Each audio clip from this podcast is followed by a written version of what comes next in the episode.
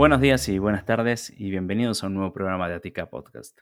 Mi nombre es Alejo Sánchez y bienvenidos otra vez al programa que habla de arqueología en habla hispana en, todo el mundo y en el que quiero tratar de, traer eh, un poco de la, historia nuestras de cada uno y, aprender un poco más de quién somos. Y hoy eh, volvemos a México nuevamente, como ya nos tocó volver a, a España, hoy volvemos a México. Y si hay países que, lo primero que uno se le viene a la mente, incluso hasta, hasta comparten las, las banderas, creo, eh, lo primero que uno piensa es en la comida, son México o, Italia. Y nada más eh, interesante que hablar de, la cocina, la arqueología. Y para eso hoy tengo el honor de recibir a la doctora Citlali Reynoso, que parte de su especialidad es acerca de este, de este tema. Así que Citlali, bienvenida y gracias por venir al programa. Hola, ¿qué tal? Mucho gusto y muchas gracias por la invitación un placer.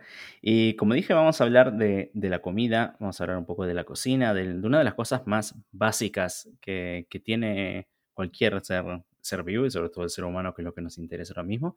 Y nos vamos a, centrar en México, en un periodo muy interesante y especial, que son los siglos XVIII y XIX, lo que prácticamente es historia de, de ayer por la tarde, que eso por sí mismo es interesante y nos vamos a estar sentándonos específicamente en la ciudad de Puebla, ¿eh? ¿no es cierto?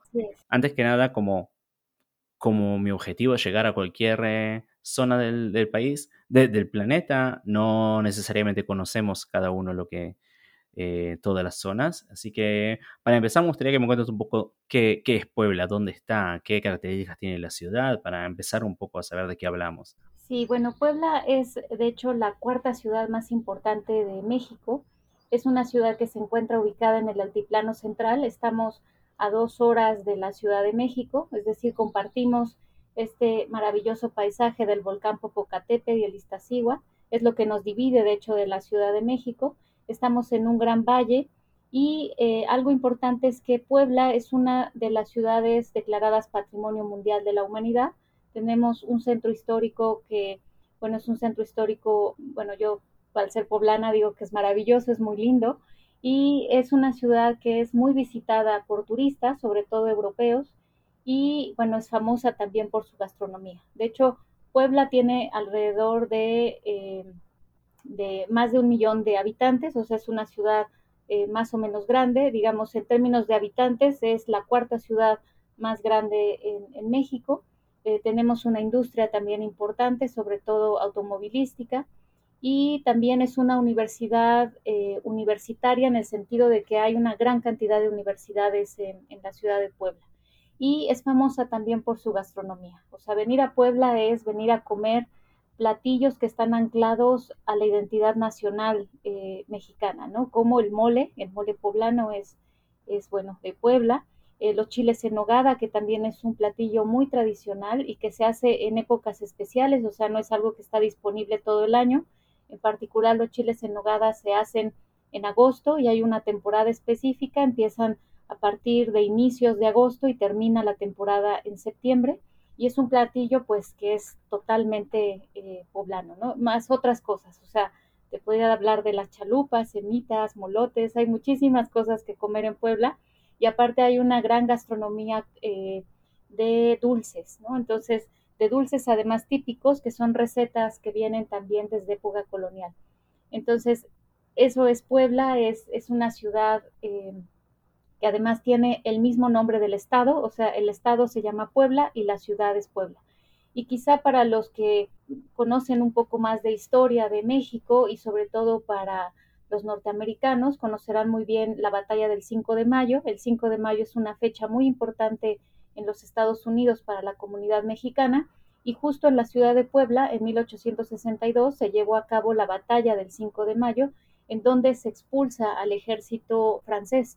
Se expulsa el ejército francés, digamos, ganamos la batalla y en ese momento logramos contener a los franceses de una invasión inminente eh, durante un año, después regresan al año siguiente y, a Puebla la sitian de una manera muy cruel.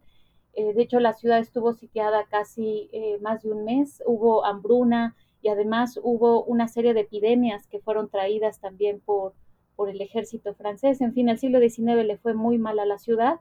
Al final logramos recuperar la, la autonomía de, México, pero bueno, Puebla es, digamos, un lugar y una ciudad que tiene mucha historia, fue fundada en 1531, estamos hablando que fue fundada 10 años después de la conquista de México, ¿no? 10 años después de que se conquista Tenochtitlan, que fue en 1521, Puebla se funda 10 años después, como un espacio estratégico entre el puerto de Veracruz, que era donde se recibían todas las mercancías traídas de España y de algunas partes de Europa, y es un punto estratégico entre Veracruz y la Ciudad de México.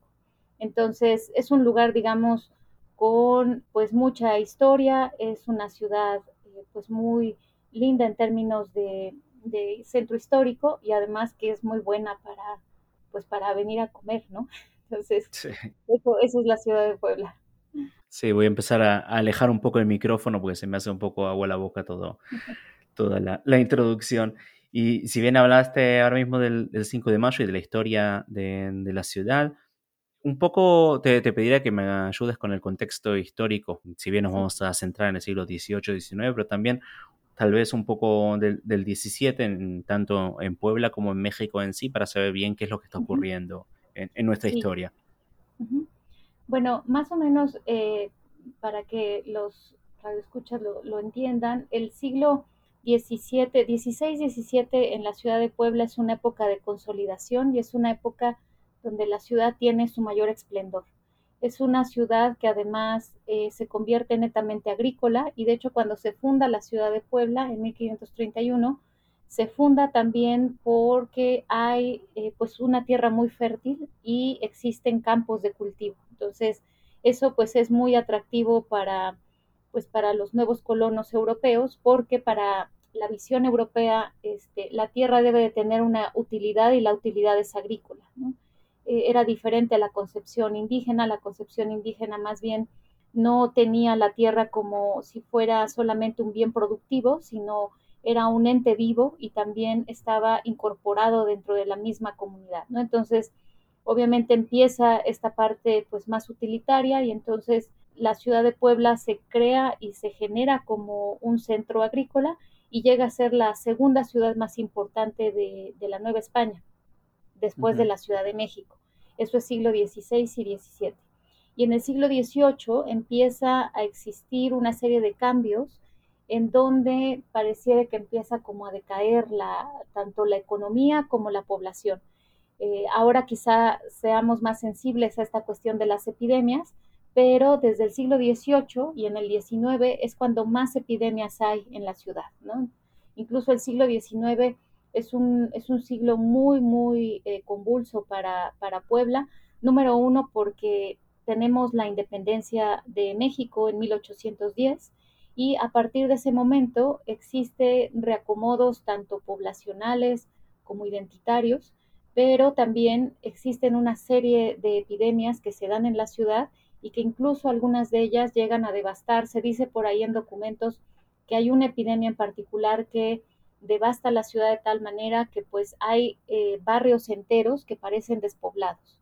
¿no? Y después uh -huh. del siglo XIX, al tener la independencia, pues existen después de esto varias invasiones a, a México, la norteamericana y la francesa. La francesa es la que más eh, impacta en el caso de Puebla y también, eh, sobre todo el siglo XIX, es un siglo, y bueno, 18 y 19 es un siglo donde se empieza a generar la, o se consolida la identidad nacional. De eso, de hecho, el siglo XIX es ese siglo donde comienza a existir como una agenda civil en donde eh, se, se, preguntan, bueno, ¿qué es ser mexicano? ¿no? O sea, y qué es lo que va a generar esta identidad mexicana. Y un elemento importante en esa consolidación de identidad es la comida. Entonces, la consolidación, digamos, de, de la culinaria mexicana eh, comienza en el siglo XVIII y se consolida en el siglo XIX, que a esto se le llama la especialización de la cocina, eh, la, la, especialización de la cocina mexicana, que es un fenómeno que no se da solo en Puebla, sino que se da en varias partes de México y que es parte justo de este fenómeno de, de consolidar la identidad. Sí, y ya que, ya que hablamos de la, la cocina, la comida y es tan, es tan pegada la, la, identidad propia, ¿qué es lo que realmente eh, a, tu, a tu entender, significa la, comida, más allá de una necesidad básica? ¿Qué, es la comida para una sociedad, para una cultura? ¿Cómo, se ve, cómo se vive? Bueno, la alimentación es uno de los temas más fascinantes porque eh, existe tantos elementos tan diversos que se reúnen en la comida, o sea, a través de lo que las culturas, las diferentes culturas comen, podemos entender bueno, obviamente prácticas alimentarias, pero también eh, podemos entender simbolismos, religión, podemos entender economía, pero creo que la alimentación es quizá el elemento más anclado, el más profundo de la identidad cultural de cualquier, de cualquier eh, comunidad, de cualquier región y de cualquier país, ¿no? Lo que comemos casi casi es como distintivo de lo que somos, ¿no? Yo no puedo por ejemplo, no podría entender a, un país o a una identidad mexicana sin comer tortillas, ¿no? Tortillas de maíz y, bueno, tortillas también en el norte de, de, harina. Entonces, o por ejemplo, yo cuando viví en el extranjero, de veras tenía este, esta abstinencia de maíz, o sea, el no comer maíz era una cosa terrible, ¿no? O sea, tenía un antojo, era, era algo que no podía quitar de mi, como de mi cuerpo y de alguna manera también la alimentación es evocar también paisajes, ¿no? O sea, el hecho de comer, por ejemplo, maíz, trigo, todos estos elementos, de alguna manera evocas paisajes y es como si estos paisajes estuvieran dentro de nosotros. Entonces, yo creo que la alimentación es uno de los elementos más profundos de lo que somos. Totalmente de acuerdo. Yo que tampoco vivo mi, en mi, país de origen, a, mis hijos trato de, de, cocinarles las recetas más argentinas o traer las cosas más, más de mi, infancia posible, por más que nunca les guste y nunca quieran comer nada, pero sigo intentándolo. Y, y, sí, lo que hablaba de las tortillas, el otro día pensaba en el imperio romano y todo lo que consiguieron sin conocer lo que era la papa o la patata. Si hubieran sabido lo que es una papa frita, ¿a dónde habrían llegado, pienso? Sí, así es. Y, como empezaste a, hablar antes de, hablar de la comida, eh, yo, por ejemplo, como no mexicano y no conocer mucha la, historia, cada vez que pienso en, un, México antiguo o que me imagino las, las pirámides que hablamos en el capítulo con, eh, con Guadalupe o los problemas con... Eh, fronterizos con Estados Unidos y los, los intercambios de, de territorio. Pero tu, estudio y tu, área de especialidad justamente es en una zona que rara vez se la ve como arqueológica o suficientemente antigua para, estudiarla.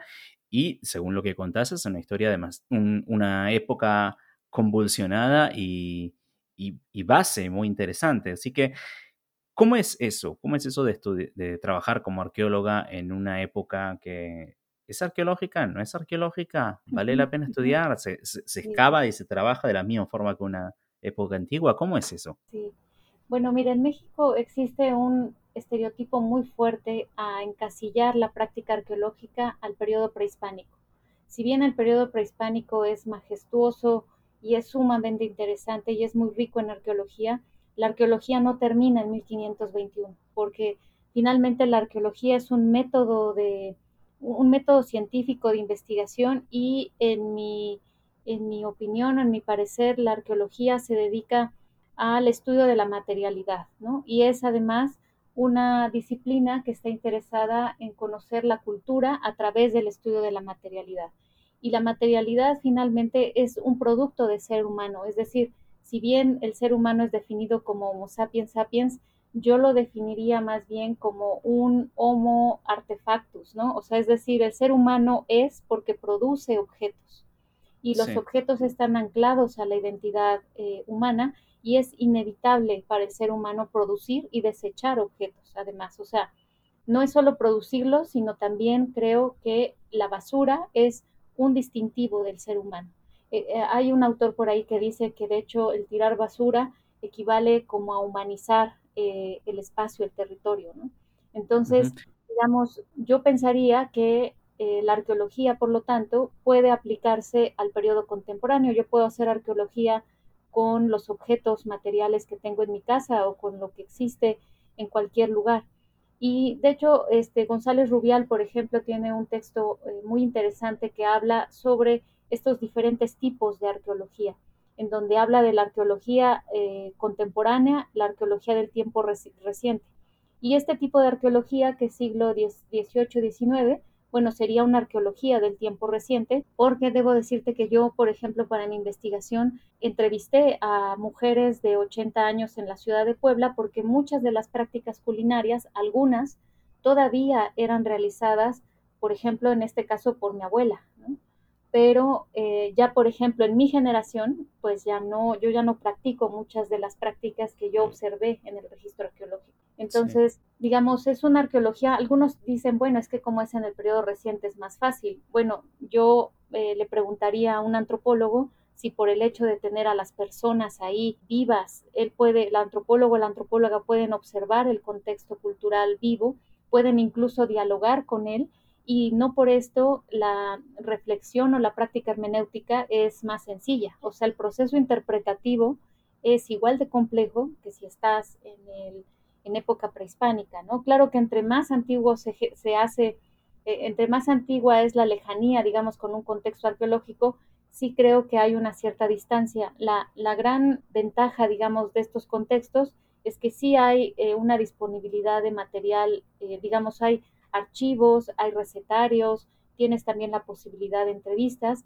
y algo muy, muy interesante que yo he descubierto cada vez que he dado conferencias de este tema en la ciudad de Puebla, es que yo le llamo que es una arqueología evocativa, ¿no? Porque lo que hace, lo más bonito de esto es que cuando doy una conferencia de esto, las mujeres hablan de, de, de lo que hacen ellas en las cocinas, hablan de las cocinas de sus abuelas, hablan de sus madres, y eso me parece muy, muy eh, inspirador, que la práctica arqueológica pueda evocar, por ejemplo, sororidad, pueda evocar, este, recordar, por ejemplo, a las madres o a las abuelas, o que incluso compartan, ¿no? Este, estas recetas de cocina. Eso, eso me parece muy interesante, que la arqueología también puede articular emociones un poco más profundas, y no solamente claro, claro. cuando, bueno, hablamos de contextos más lejanos, pues hay una distancia, ¿no? Generalmente marcada sí. por la antigüedad. Uh -huh. Sí, sí, y lo que decías al principio del, del, uso de los materiales es cierto y no, no hay por qué detenernos en una fecha específica. Más está decir que incluso la, la arqueología comienza a ser arqueología y deja de ser paleontología cuando empezamos a usar eh, herramientas. Hace uh -huh. un millón, dos millones, cuántos millones de años se, sea necesario. Ese justamente es el, el cambio y no por qué, por qué detenernos. Y, y, hablando de cocina, creo que lo, lo que, lo, lo, que constituye la, la, palabra cocinar es, es el fuego y el uso de, del fuego para, para hacer cierta, cierta cocina. Y, y, sé que tenés distintas definiciones de los, los distintos usos de los fuegos para, para cocinar y querría antes que nada definirlos y, y entender qué es cada uno. Sí. Bueno, este, de hecho, algo muy interesante que encontré en mi investigación, yo tuve que, yo tuve la gran posibilidad de encontrar recetarios, porque en el siglo XIX empieza a existir esta práctica de escribir recetarios que de hecho se considera un poco producción literaria femenina, ¿no? Uh -huh. Y estos recetarios, y bueno, también encontré algunos editados por hombres, ¿eh? que uno en particular de la ciudad de Puebla. Y algo interesante es que había mencionado diferentes como tipos de fuego, ¿no? Había por lo menos siete, fuego lento, fuego bravo, fuego abierto, doble fuego, y estos eran eh, formas de clasificar eh, el fuego, digamos, en su intensidad y también el cómo se usaba.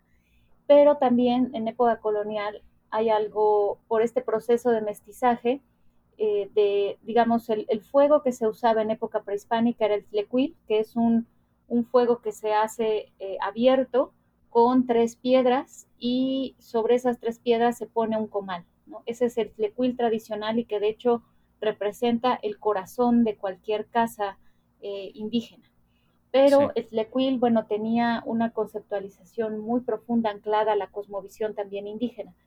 Cuando se llega a época colonial, se incorporan otros tipos de fuego está el Tecuil, que continúa con su, con su historia de vida, por así decirlo, durante época colonial, pero se incorpora también el anafre, que el anafre, de hecho, la palabra anafre se ha registrado en las costas africanas y después pasa a España y bueno, después es traído a, a México. La, la, forma cerámica del anafre ya era conocida en, en Mesoamérica, pero era utilizada como braseros rituales. Pero en España, bueno, sí se utiliza, de hecho hay una pintura muy famosa que se llama Vieja friendo huevos de Velázquez, en donde justo está, tiene un anafre, eh, en donde está friendo ahí huevos y es exactamente el mismo anafre. Esos anafres tú los puedes ver, por ejemplo, en contextos rituales cholultecas, eh, de Tenochtitlan, son anafres muy grandes, pero no se usaban para cocinar, sino se usaban en términos rituales. Sin embargo, en la época colonial se incorporan a la cocina los, los anafres y también se incorpora otro tipo de fuego que es una estufa, una estufa, digamos, que llega a la cintura de las mujeres y que utiliza carbón para poder, este, entonces, digamos, hay como estos tres tipos de, de fuegos que se utilizan en las cocinas, en las cocinas de, de, todo México, pero en Puebla hemos encontrado estos tres. Y lo que yo argumento es que la combinación justo de cosas y personas, es decir, de estos fuegos y de los distintos utensilios, es lo que genera esto que se llama la especialización de la cocina poblana, ¿no? Porque uh -huh. se sabía que había especialización, o sea, eso era algo que estaba muy bien estudiado por historiadoras de la culinaria mexicana pero lo que no se había nunca preguntado es en qué consistía esa especialización de la culinaria poblana, este, porque pues los historiadores de alguna manera no, no necesariamente se acercan a observar los objetos, ¿no? Entonces, lo que yo propuse es, bueno, a través de los objetos y de los diferentes registros que tienen los objetos, tanto materiales como inmateriales, podemos reconstruir o podemos responder en qué consistió esa especialización de la culinaria poblana. Sí. Y hablando de estos mismos materiales y, y de los objetos en sí, la, pas, pasemos a hablar realmente de las estufas, que, uh -huh. creo que es la, es la, reina de la cocina poblana, como dijiste. Que, ¿Cómo es una, una estufa poblana de, de la época? Eh, ¿Qué características tiene? De, ¿De, qué está hecha? ¿Cómo se usa? Que, que no es menos importante. Bueno, las estufas, esas estufas son eh, fuegos eh, no portátiles, sino son eh, fijos. Es una estufa que se encuentra generalmente dentro del contexto doméstico. Tienen hornillas y generalmente algo que yo observé es que el número de hornillas es mucho más amplio mientras más grande es la casa, ¿no? Si la casa, o sea, porque yo logré encontrar eh, todavía sobrevivientes de estas estufas en algunas casonas antiguas de la ciudad de Puebla y son, eh, digamos, entre más grandes, pues se supone que la casa era más, más grande, ¿no? Y sí. eh, tienen hornillas y estas hornillas tienen canales de, canales de combustión, ahí se pone, este, se pone carbón y se enciende ahí el fuego, es un fuego cerrado, por así decirlo, que se puede controlar mucho mejor, pero digamos, estos fuegos fijos no es la, el único tipo de fuego que hay, sino también hay fuegos portátiles como es el anafre. El anafre tú te lo puedes llevar y de hecho esto fomenta la industria de comida de la calle en, Puebla en particular y en muchas otras partes de México. Una, una característica quizá de la culinaria mexicana es que los mexicanos también comemos en la calle y existe una culinaria, existe toda una industria y además toda una cultura alimentaria que se da en la calle. Y eso no puede ser posible si no tienes un fuego portátil. Entonces los sí. anafres, por ejemplo, fueron fundamentales para generar, por ejemplo, industrias femeninas que se dedicaban a la, a la venta de comida de calle y que todavía las ves en, en, la ciudad de Puebla, ¿no? En la ciudad de Puebla todavía hay muchos lugares donde puedes ir a comer en, en la calle y que, y que muchas veces, bueno, es la comida a veces más rica, ¿no? Cuando comes en, en la calle, bueno, ciertos puestos, ¿no? Porque no todos también son, son buenos, pero ciertos puestos pues son así hasta tradicionales. Sí, sí, sí. Y es muy interesante esto que, que estás comentando acerca del, del anafre y la, la cocina portátil. Eh, ¿Tenemos algún registro desde cuándo se empieza? O, o, incluso más interesante es qué es lo que se come, porque afuera no es lo mismo que como en, en mi casa a claro. la cena. ¿Sabemos qué es lo que se vendía por, por la calle? Sí, de hecho, en la ciudad de Puebla hay algunos documentos todavía del siglo XVI que hablan de los, del mercado, del gran mercado que había en donde ahora está el zócalo de la ciudad. Y sabemos, por ejemplo, que había, sí que había venta de, de comida de calle y generalmente son, por ejemplo, tamales, que eso también se vendía, por ejemplo, en el mercado de Tlatelolco, y eso lo sabemos por las, por las referencias que hay de Sagún y de otros este, cronistas españoles. Eh, describieron todavía los mercados, por ejemplo, en, Tenochtitlan, y eh, pues ahí te das cuenta que la venta de comida en la calle es un elemento prehispánico. O sea, que existía la venta, por ejemplo, de tortillas, de tamales, de, de chocolate, de eh, atole, de tanto de bebidas como de comida, ¿no? Entonces, eh, en este caso, en la ciudad de Puebla, pues generalmente es eh, tamales y después, bueno, tamales, tortillas, digamos, en el siglo XVI está reportado y para el siglo XVIII hay una variedad ya más mestiza. Hay algo que le llamamos tortas compuestas en, Puebla, que es un pan como una especie de sándwich, pero más sabroso, un pan este de, de trigo que lo partimos a la mitad y le ponemos, eh, puede ser una milanesa que es carne de res empanizada y eh, se le pone aguacate, este, jitomate, se le puede poner mayonesa y hay además tortas compuestas de todo, ¿no? De pierna enchilada, de hasta de chile relleno, este, en fin, hay una gran variedad. Ah, cualquier cosa le puedes poner a una torta, ¿no? Y también, por ejemplo, tacos, ¿no? Compuestos en donde a un taco, bueno, le puedes poner arroz, le puedes poner este, carne, aguacate y obviamente salsa, ¿no? Entonces, hay una gran variedad de, comida en la calle, pero en la actualidad, digamos, lo que sobrevive, que se come en la calle, son molotes, que son unas empanadas hechas de, harina de, maíz. En, eh, estas empanadas, digamos, las rellenas de queso o de sesos, eh, también la puedes rellenar de tinga, que es pollo con, con jitomate, este, obviamente un poco picante. Se cierran estas empanadas y se fríen, ¿no? Y después encima se les pone crema, lechuga y salsa, ¿no? Entonces, ah, bueno, tostadas también, eso se come en la calle en la actualidad. Entonces, hay un gran menú de comida que se come en la calle y además hay ciertas horas, ¿no? O sea, por ejemplo, un tamal, los tamales los encuentras para desayunar y para cenar, pero es difícil que alguien coma un tamal a la hora de la comida.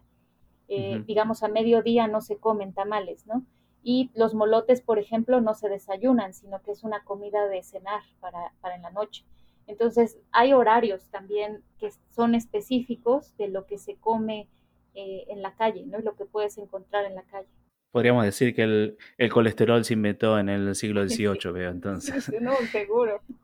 Sí, no, así es. Bueno, eh, ahora, si volvemos a, casa y a la, cocina de, las estufas, los fogones eh, prehispanos estaban hechos, eh, estaban situados afuera, en, como en el patio de la casa, por el tema del humo. ¿Y, qué ocurre con estas estufas? ¿Qué forma hay para, evacuar el, ah, humo y que no se llene la casa? Sí.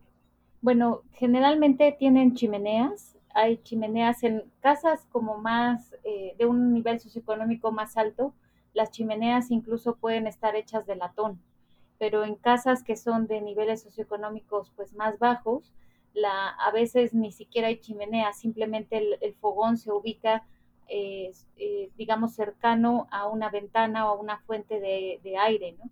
Pero eso depende del nivel socioeconómico. Pero de hecho, el fogón mesoamericano prehispánico está al interior. Al interior de la casa ah, se encuentra el tlecuil, por ejemplo. Sí, y el, y el único fuego que digamos es portátil y que te puedes sacarlo a, digamos, al, espacio exterior es el fuego eh, que se hace con, los anafres y también el tlecuil. De hecho, esto fomentó en el siglo XIX lo que yo le llamé la cocina itinerante, es decir, esta cocina de viajeros, porque cuando tú viajas de un lugar a otro, este, lo que haces es que montas un tlecuil en el campo y ahí se forma una cocina. Y también fue una cocina que estuvo vinculada con las invasiones y con las, con las campañas militares, ¿no? Este, este fuego, este fuego portátil que es una cocina itinerante, que también muchas veces está reportada eh, en, los campos agrícolas, ¿no? A veces, no siempre, pero a veces sí hay cocinas que se establecen, digamos, itinerantes cuando se hace faenas o cuando se hace trabajo agrícola. Claro. Que nuevamente esta cocina doméstica. Es ahora que lo estoy pensando tan importante que en el momento de, planificar la construcción de la casa hay que tenerla en cuenta la, ubicación por la ventana o por la chimenea. Cosas que no siempre la, pensamos y, hay que tenerlas en cuenta. Y en estas estufas, eh, arqueológicamente, ¿qué residuos encontramos? Y, en un lenguaje arqueológico, ¿qué es lo que la, estufa misma me puede, me puede contar? Bueno, mira, lo que yo planteé en mi investigación y mi hipótesis fue que si existía una especialización de la cocina poblana, tenía que haber una impronta de esta especialización en los enseres, en los, en los utensilios de cocina. Y esta impronta podría tener huellas materiales o inmateriales. Las inmateriales me refería a los residuos químicos. Toda actividad humana y sobre todo la alimentación deja residuos químicos eh, en la cerámica. Eh, sobre todo la cerámica que no es vidriada, los poros absorben, después de un uso reiterado, de, una actividad, los poros absorben los residuos químicos y de hecho se mantienen ahí esas moléculas por mucho tiempo. Incluso aunque uno lave los utensilios, este, las moléculas de esos residuos se permanecen ahí. Y el doctor Luis Barba Pingarrón, que es un, doctor que está en el Instituto de Investigaciones Antropológicas de la UNAM, el doctor Luis diseñó una serie de batería, una, una batería de pruebas para poder eh, obtener los residuos químicos, sobre todo en materiales arqueológicos. Y en mi caso, eh, bueno, yo llegué a hacer mi doctorado con, el doctor Luis y con la doctora Yoko Sugiyura, y el doctor Luis me dijo, bueno, nunca hemos hecho estudios tan recientes, o sea, del siglo XVIII y XIX, pero adelante, vamos a probar qué pasa, ¿no? Entonces yo hice eh, cientos de pruebas, de hecho pasé seis meses en laboratorio haciendo pruebas en todos los objetos que estaban no vidriados y en, también en estufas. Eh, fue difícil encontrar estufas que todavía sobrevivieran porque generalmente algo muy interesante es que a pesar de que la alimentación es algo tan profundo del ser humano, también es un elemento muy sensible al cambio. O sea, un cambio tecnológico puede desencadenar una serie de transformaciones en cómo cocinamos. Por ejemplo, cuando se introdujo el gas, pues estas cocinas de humo dejaron de existir, ¿no? Estas cocinas que se usaba eh, carbón, pues simplemente dejaron de existir y una vez que el gas se impuso como combustible, pues empezaron a desaparecer, o sea, literalmente comenzaron a destruir este tipo de cocinas para poner pues estufas de gas. En algunos casos llegaron a adaptar estas estufas con tubos de gas, pero son casos muy, muy este, raros, ¿no? Entonces yo logré encontrar algunas estufas que todavía estaban pues disponibles y que estaban adecuadas para el estudio. Lo que hice fue un muestreo de la parte, digamos, de la plancha, o sea, cercanas a las hornillas, muestré este, para tomar residuos químicos. Y de lo que me di cuenta es que tanto en la cerámica como en las estufas había una diferenciación en el uso de las hornillas y de los objetos. O sea, la gente separaba las hornillas, el uso de las hornillas por el tipo de grasa que utilizaba. O sea, había una hornilla que estaba destinada para, eh, para grasa animal y otras hornillas que eran magras. O sea, es decir, no se mezclaba la grasa animal con pues eh, otros alimentos, ¿no? Y esto tiene que ver con una explicación, por un lado sí religiosa, porque sobre todo en el calendario culinario este, católico existen ciertos días de vigilia, ¿no? En donde hay que hacer esta separación de eh, comida con carne o, con aceite de animal y este, separar. Y de alguna manera hay una separación de objetos como magros y objetos grasos, ¿no? Que eh, eso es lo más importante que pude observar y también algo interesante es que cuando hice entrevistas a mujeres de 80 años, que de hecho logré entrevistar a una de mis abuelas, y ella me decía, por ejemplo, y muchas mujeres me dijeron lo mismo, que ellas incluso separaban muchas veces la hornilla en donde hervían la leche, era distinta a la hornilla donde hervían los frijoles, porque la leche generalmente cuando hierve, pues a veces no te das cuenta y chorrea, este, y la hornilla queda manchada, ¿no? Con, con leche. Entonces separaban muchas veces las hornillas para la leche, era una, y otra para los frijoles y para los guisos. Entonces, eso es lo que observé y, por ejemplo, en la actualidad, pues como nuestras cocinas ya no son, son cocinas más que parecen quirófanos, con estos aceros inoxidables y para las bacterias y tanta cosa, pues en realidad ya no nos preocupa tanto la contaminación de sabores, pero con la tecnología que existía en el siglo XVIII y XIX y todavía en el siglo XIX, perdón, en el siglo XX, a principios del XX, pues la contaminación de sabores eh, sí era una, un aspecto a considerar y también estos, estos calendarios rituales eran importantes de observar.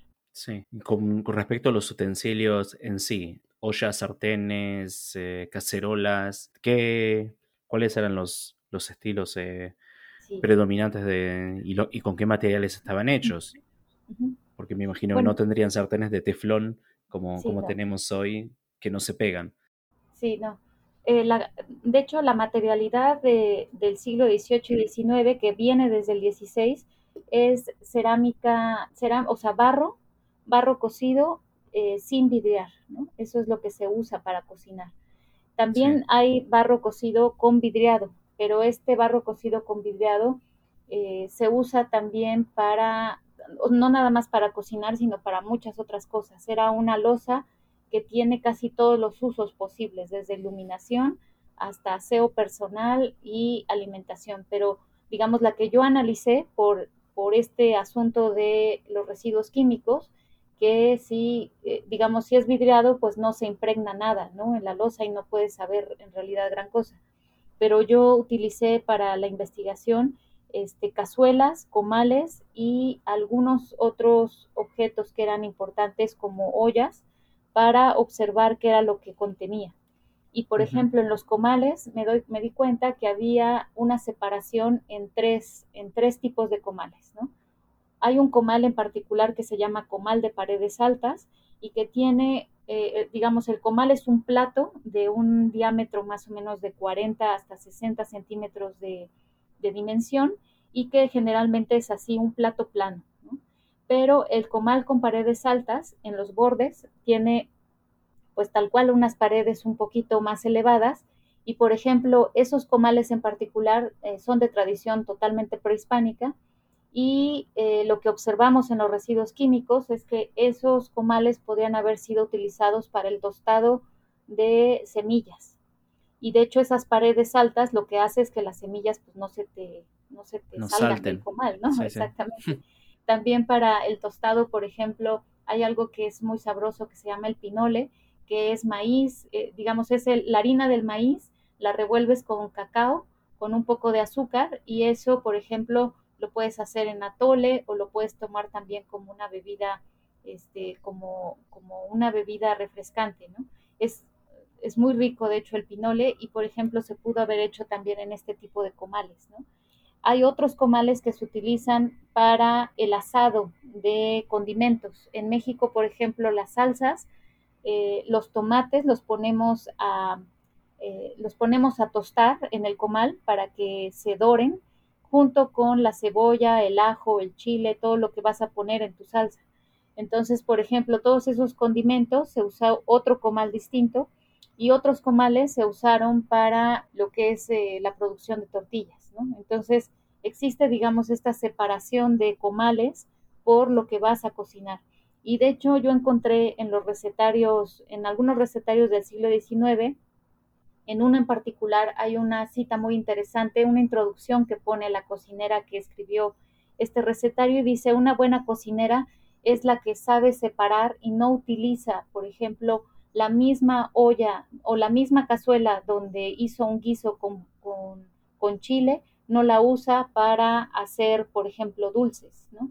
Entonces sí hay una separación, digamos, de los, de los enseres por eh, una cuestión real, ¿no? Porque estas, estos objetos que no están vidriados, en efecto, pueden contaminarse en sabor, ¿no? Pero no es solo contaminar el sabor, sino también se incluye esta parte religiosa, ¿no? De prohibiciones de, de alimentos. ¿Y se, esto se representa también en los estudios químicos? ¿Se, puede ver exactamente lo mismo? Sí, de hecho hicimos otra parte en las, en las estufas sobre todo, lo que notamos, bueno, es que había así este, hornillas que eran, por así decirlo, magras y unas hornillas grasas. Y fuimos un poco más allá y hicimos una prueba que se llama espectrometría de gases. Y esta, esta, esta prueba en particular nos puede determinar qué tipo de grasa es, si es grasa vegetal o es grasa animal, el origen de la grasa.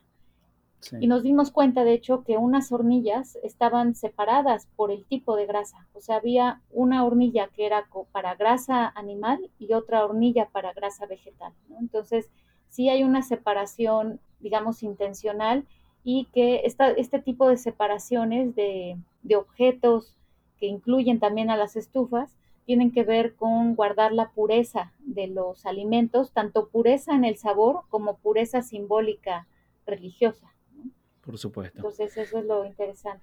Ahora, eh, avanzando también con tu, con tu estudio, una de las cosas que a mí me resultaron más extrañas cuando, cuando hice mis estudios, que, que fue el estudio de, de la basura y, y los basureros, eh, hasta que tuve un buen profesor que me explicó cuál era la importancia y, y, incluso el, el, regalo divino que es, encontrar un basurero bien, eh, bien cuidado. Eh, parte de tu estudio se basa en eso. Así que primero te, te, pediría que nos expliques qué es y cómo se ve un, basurero antiguo, porque no es la misma cosa asquerosa y maloliente que nos imaginamos cuando hablamos de eso.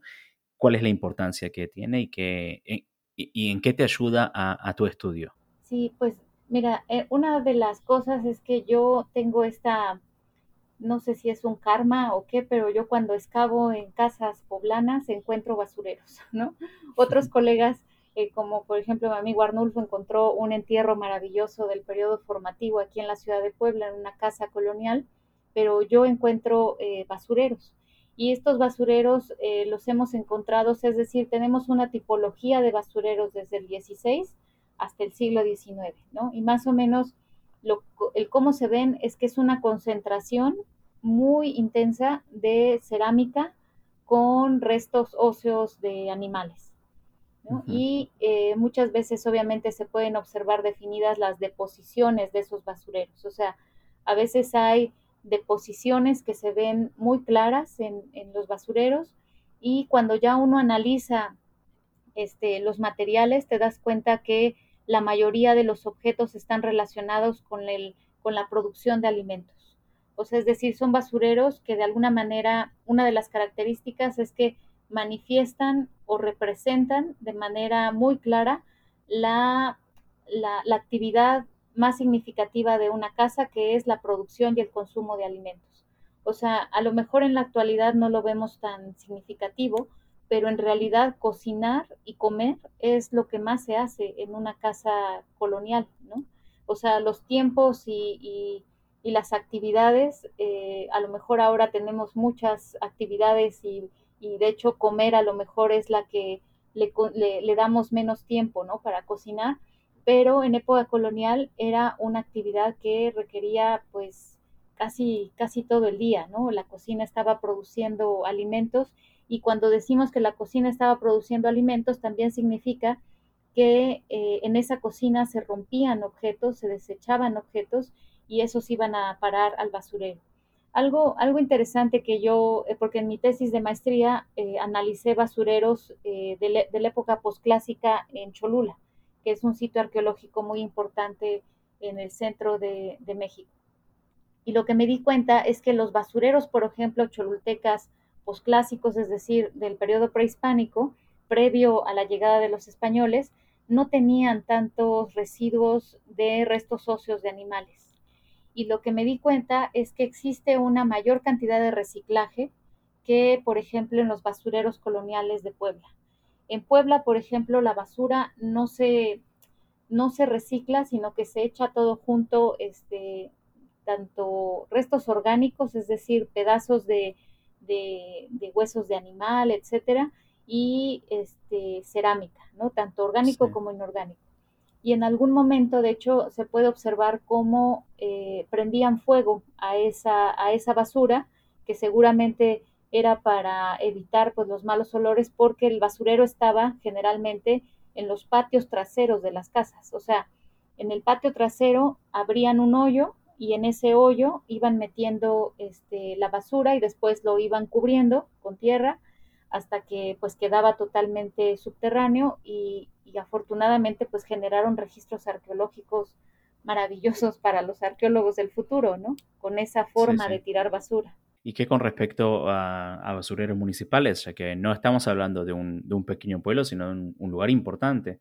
Eh, ¿Existen o cada uno se ocupa de su, propia basura? Mira, los registros de este tipo de, de actividad, o sea, eh, el, de hecho se llama el carretón de la basura, que así se llamó en época colonial, es algo que surge después, o sea, para el siglo XVII, XVIII ya existe esto que se llama el carretón de la basura, pero no toda la basura que produce el contexto doméstico se va en ese carretón, sino que la gente hasta el siglo XIX sigue todavía teniendo basureros domésticos dentro de la casa. Y esto tiene que ver también con modificaciones en la, en la concepción de la salud, ¿no? Porque, por ejemplo, para el siglo XVIII y XIX se pensaba que había, que, lo que producía las enfermedades y las epidemias era algo que le llamaban las miasmas. Y estas miasmas eran eh, partículas que, que, de alguna manera viajaban en el aire, ¿no? Entonces, todo lo que corrompía el aire era de alguna manera pernicioso y nocivo y se trataba de, pues, de, de quitar, ¿no? De, tanto del hogar como de la ciudad misma. Y en este caso, por ejemplo, pues el tirar basura, o sea, que tú tuvieras tu basurero ahí en tu casa, pues no se consideraba como algo dañino. Hasta el siglo XIX es cuando empiezan a existir ya eh, como eh, medidas sanitarias mucho más estrictas, porque también ya hay un conocimiento científico un poco más, eh, un poco más detallado, ¿no? O sea, por ejemplo, ya se sabía que el cólera se transmitía por agua contaminada, ¿no? Entonces la gente, por ejemplo, trataba de hervir el agua para no, para no enfermarse. Y es cuando en el siglo XIX es también cuando se determina en la ciudad que los cementerios deben de sacarse de la ciudad, o sea, porque antes se enterraba la gente en los atrios. Y hay relatos así espeluznantes donde dicen que hay, bueno, yo he leído relatos donde dicen que en la catedral pues ya estaban ahí como que saliendo los, los brazos de los muertos casi casi porque estaba tan lleno que los espacios, digamos, de los atrios, que ya eso era una cosa insostenible, ¿no? En el siglo XIX ya deciden pues llevar a los, a los cementerios fuera de la ciudad y lo mismo pasa con la basura. En el siglo XIX se deciden hacer estos como basureros, por así decirlo, municipales fuera de la ciudad. Sí, que justamente la época dijiste que era la, el, el máximo exponente de las las epidemias en la ciudad, no por nada. Bueno, em, para ir cerrando, yo cada vez que hablo de, hablamos de una época colonial, bueno, me, me lleva de vuelta a lo que yo aprendí como, como niño, que la época colonial en, en Argentina y Buenos Aires es muy, muy conocido de los diferentes eh, tipos sociales, tanto entre los criollos, los españoles, los eh, nobles, esclavos, eh, indígenas y, y, lo que estudiaste en, tu tesis es, es, la zona, es la parte más humana y más, incluso hasta privada de, de, la gente, que es, que su casa y su comida. En base a estos estudios, tanto los, las estufas como los basureros, ¿podés llegar a decir si, si alguno pertenece a una zona más, más noble, más, eh, más plebeya de, la, de la sociedad? Y si sí, a, ver si hay alguna diferencia entre la forma de cocinar o, o que se come en esas casas.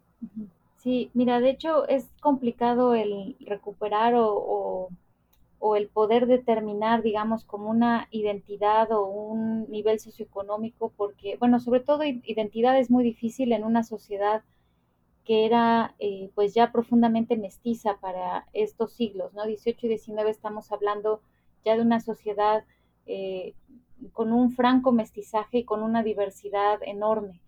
Sin embargo, lo que sí es que tengo o yo he excavado en basureros que están ubicados, eh, porque la ciudad de Puebla, una de las características es que fue una ciudad que estaba dividida por un río y había una parte que era la traza española, o sea, hubo una cuestión de segregación y segmentación por parte de, bueno, esto era pues obviamente el poder colonial, en donde segmentaba y era de alguna manera racial, ¿no? La, la segmentación. Entonces, Existía, por ejemplo, una parte de la ciudad que es la traza española y este río dividía con los barrios indígenas. Pero algo interesante es que en esas casas, yo excavé un basurero en, una de esas casas españolas a media cuadra de la catedral. O sea, eso significa que al menos por la, por la ubicación espacial, esa casa era casa de, una, de un dueño español y pues de un alto estatus para estar a media cuadra de la catedral. Claro. Y en este basurero algo que yo observé es que a pesar de que, de que existe, digamos, pues esta asunción de que es un nivel socioeconómico alto y que es un español, la incidencia y la presencia de comales es bastante alta en ese basurero. Pero también lo cierto es que si tú observas desde la etnicidad, por ejemplo, el análisis del basurero, yo podría decir que en esa casa se está cocinando como indígena y se está sentando a la mesa como, como europeo. O sea, porque, por ejemplo, toda la losa para servicio es losa mayólica y losa de, una tradición europea, pero toda la cerámica para producción de alimentos es totalmente indígena.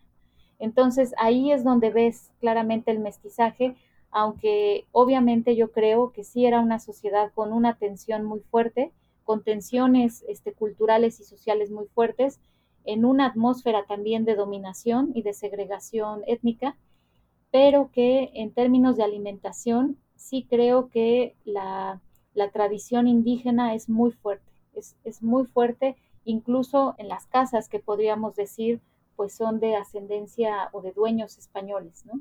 Y hay un dicho, de hecho, que dice en México, pobres y ricos todos comen tortillas y frijoles, ¿no? Y, yo creo que sí, además porque son deliciosas, pero además porque este, yo creo que, que al final sí hubo un mestizaje culinario quizá el mestizaje culinario fue mucho más acelerado y profundo que el mestizaje biológico, ¿no? Que es un poco más lento y que lo ves ya este, de manera como muy franca un siglo después. Pero en estos basureros que son muy tempranos, que de hecho este basurero que te comento es un basurero que datamos más o menos eh, a finales del siglo XVI, o sea, es decir, unos 10 o 20 años después de la fundación de la ciudad, ya ves esta estas tradiciones culinarias pues muy, muy ancladas, ¿no? Entonces, eh, pues es algo para pensarse, ¿no? Que, quizá el mestizaje más eh, profundo pues es este, el de la alimentación.